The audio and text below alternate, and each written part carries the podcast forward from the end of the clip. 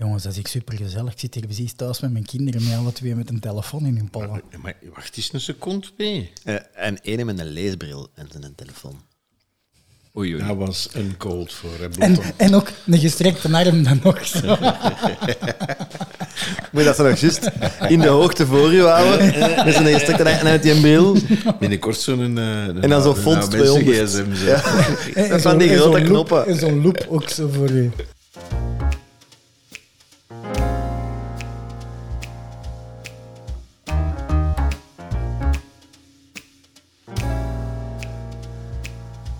Pieter, in een trend van vragen stellen aan elkaar. Wat is perfectie voor u? Wat verstaat jij onder perfectie? Perfectie? Dat wil zeggen dat het onmogelijk nog beter kan. Oké. Guido, wat vind jij van perfectie? Godverdomme. Ja. Bestaat dat wel? Ja, bestaat dat al? Wat vind ik van perfectie? Ik denk dat dat te clean is, te steriel. Ik denk dat dat tof is als er ergens een hoek af is. Dat je het gevoel ook nog hebt van... Het moet perfectie, ik denk dat dat niet ontroert. Mm. Ik ben direct aan kunst aan het denken, ik weet niet waarom. Ik ben aan vrouwen aan het denken. En weet je wat ik heel mooi vind aan een vrouw? Zo'n knappe vrouw waar toch iets niet helemaal knap aan is. En dat maakt die twee keer zo knap. Wilde jij nu echt... dat wij hier moeten mee stoppen omdat jij in een bak zit of zo.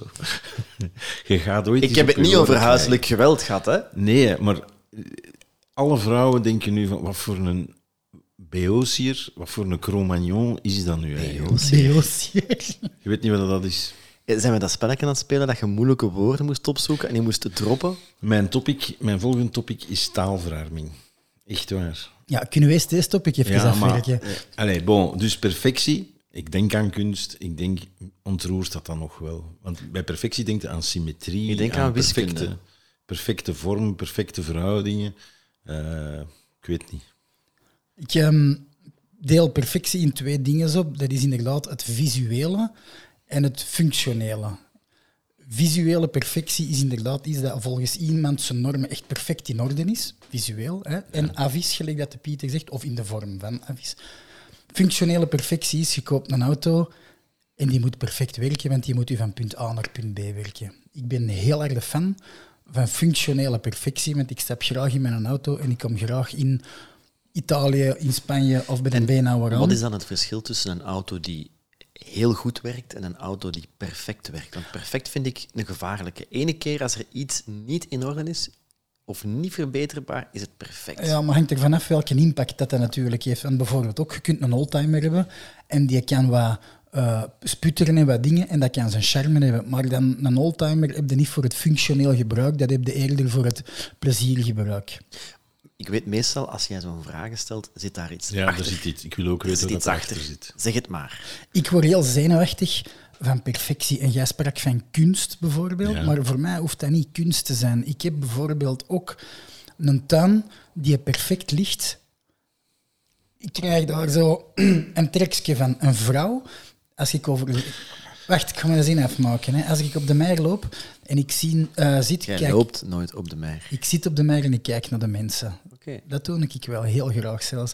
En dan zie ik daar zo het perfecte koppel lopen. De man, de perfecte sneakers, witte sneakers, een zwarte broek. Mensen met propere sneakers zijn niet te betrouwen. Ja. En zo alles perfect. En ik denk dan, die zijn echt occasioneel gekleed. En er hoeft maar één speling van het lot te zijn. Een hond die er tegen springt. Een meisje met een ijsje dat er tegen botst. En die perfectie die is doorbroken en dat is helemaal weg. Hetzelfde met een perfecte tuin. En vind je dat dan goed of niet goed, dat koppel? Ik vind dat niet goed. Ik heb daar geen mening over. Maar die doen graag mooie kleren aan, die zijn graag verzorgd, die tonen dat graag, die hebben daar plezier van. Maar het is geen oordeel naar hun. Hoeveel podcasts hebben we nu al gemaakt? Een stuk of 20. Ja. En iedere keer zeg je, ik heb daar geen mening over, om dan met een mening te komen. Klopt, dat is waar. Dus wacht even, want die mensen, je bent eigenlijk aan het oordelen. Hè? Nee, ik wil eigenlijk iets zeggen wat ik... Ik vind perfectie keifragiel.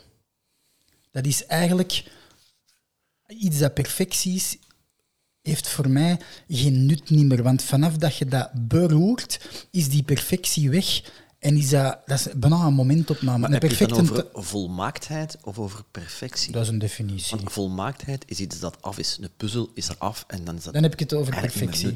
Ja, perfectie is het is niet meer beter te krijgen. Als je naar een tof restaurant gaat en je krijgt een perfect bereide maaltijd, daar kun je toch niks tegen hebben? Dat is mega subjectief, want wat perfect is voor jou, is het misschien niet voor mij. Ja, en dan is het voor, maar dan gaan we nog te filosofisch. Maar perfect is dan ook de bediening waar dat jij dan op een afbreuk op maakt. Ik heb het eerder over het visuele aspect. Een tuin die dat perfect door de tuinaannemer is gedaan of de tuinarchitect en op een hoger niveau. En dan zie je er langs de zijkant twee kindertjes met een bal staan die er niet op mogen spelen. Maar, kijk, je wilt iets invullen wat dan niet altijd zo is. Ik heb de broer van Karin, onze Erik en ons Nicole. Ons Nicole is van het Waasland.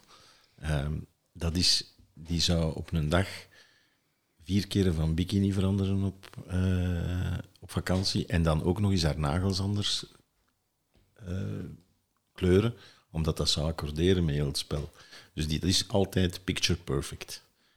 Maar dat is wel een toffe madame. Die kan lachen, die kan zeven. Als daar een hond, die heeft meer poten aan haar lijf. Maar ik heb het niet over personen. Ja, maar ja, daar seks was een koppel dat perfect loopt en dat wordt doorbroken, of de magie wordt doorbroken als er daar een crème glasje op de witte polo. Maar ja, dat is een moment op. Ons Nicole die gaat dat niet erg vinden. Heb ik gezegd dat dat geen toffe mensen waren? Dat kwam zo over. Nee, dat bedoelde ik niet. Ah, ja, maar dat moet het duidelijker zijn. En ik ben ook op zoek naar het woord. Ik vond ja tof, die mensen. Maar ik vind dat... Ik vind dat die eigenlijk zonder over hun karakter of hun dingen te oordelen, vanaf dat die een vlekje hebben, dan vallen die voor mij een beetje uit hun rol en dan wil ik uit die perfecte rol. En dan vind ik dat juist het tegenovergestelde. Waar ik niet weet of dat je het hebt over perfectie, bijvoorbeeld een heel keurig getrimd gazon, dat gaat niet zozeer over perfectie, maar over een soort van gemaaktheid. Klopt. Een soort van creatie naar een beeld van wat het misschien zou moeten zijn en dat daar heel hard in doorgaan. En daarin volg ik, ik vind dat overbodig, ik heb daar geen plezier aan.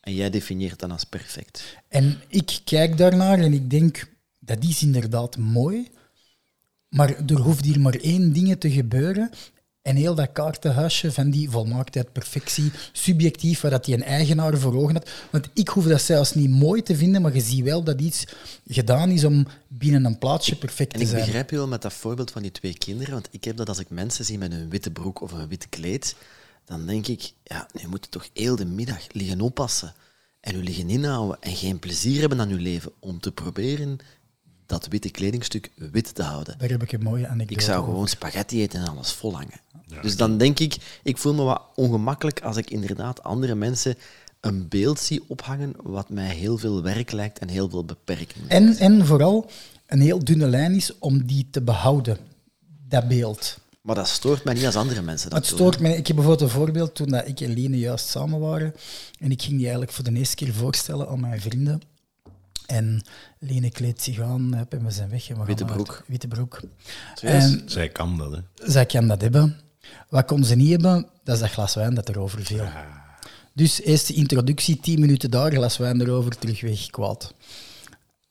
De perfectie is door... Serieus? Was dat uw glas wijn? Of? Nee, want ik drink geen wijn. Dus ja, voor een vrouw is dat wel redelijk... Voor sommige mannen ook. Ik kan daar ook niet mee lachen. Nee, maar als je een zwarte broek aan hebt en een glas rode wijn houdt erover, ça va nog. Perfectie is misschien soms ook gewoon toeval. Hè. Ik denk dat je mensen die hun best doen om alles zo te doen en zo te maken en zo te dragen en zo te construeren dat het er perfect uitziet, ja, die zijn daarmee bezig. Dat is hun ding. Ik denk niet dat er zoiets is als... Dat is allemaal tijd die je niet aan iets anders kunt besteden. Nee, maar ik denk ook vooral... Ik vind bij perfectie... Ik ben natuurlijk geen kunstzinnige mens. Ik ben geen... Weet ik veel wat.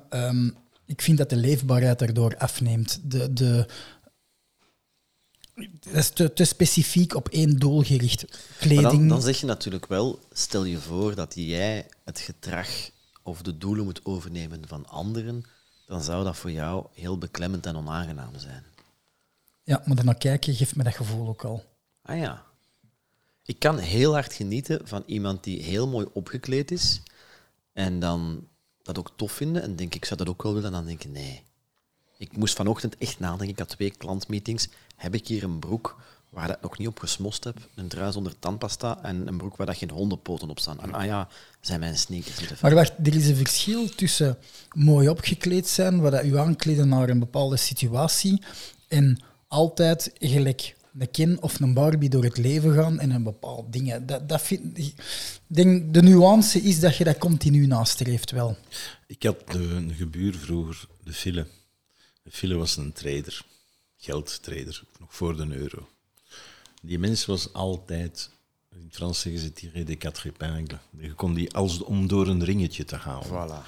Maar er is geen discotheek in Europa waar dat die niet buiten gevlogen is van zattigheid. Met Armani-frakken en heel de cirk. Dus dat was een groot zwijn, bijzonder grappig man, bijzonder attent, zeer beleefd, maar ook altijd netjes. Ik weet nog dat ik mijn auto stond te wassen en ik was klaar. En de Fille komt buiten met zijn borsteltjes voor de spaken van zijn BMW. En die zegt, als je eraan gaat beginnen aan je spaken, dan hier, dat kan u wel helpen. En ik zei, ik ben klaar. En die Maar dat was een toffe P. En die had altijd schoon kostuums aan. Maar dat straalde niet af op zijn... Of dat deed zijn persoonlijkheid nooit teniet. Want ik kan... Ja, maar kijk, maar dat is het onderscheid dat ik wil maken. Ik beoordeel mensen niet op hun persoonlijkheid omdat ze perfectie nastreven. Ik heb altijd het gevoel dat die perfectie zo fragiel is dat die uit zijn perfectie kan vallen door een banale gebeurtenis. Een regenbui... Ja. Want wat ik wel boeiend vind, is het voorbeeld van Guido van Tante Nicole aan het zwembad, of ik weet niet wat haar naam was. Stel dat die persoon alleen maar met het voorkomen bezig is en de perfecte nagels, omdat dat geen tof iemand is en dat hij geen leuk leven leidt. Is dat een leeg hoofd, hè?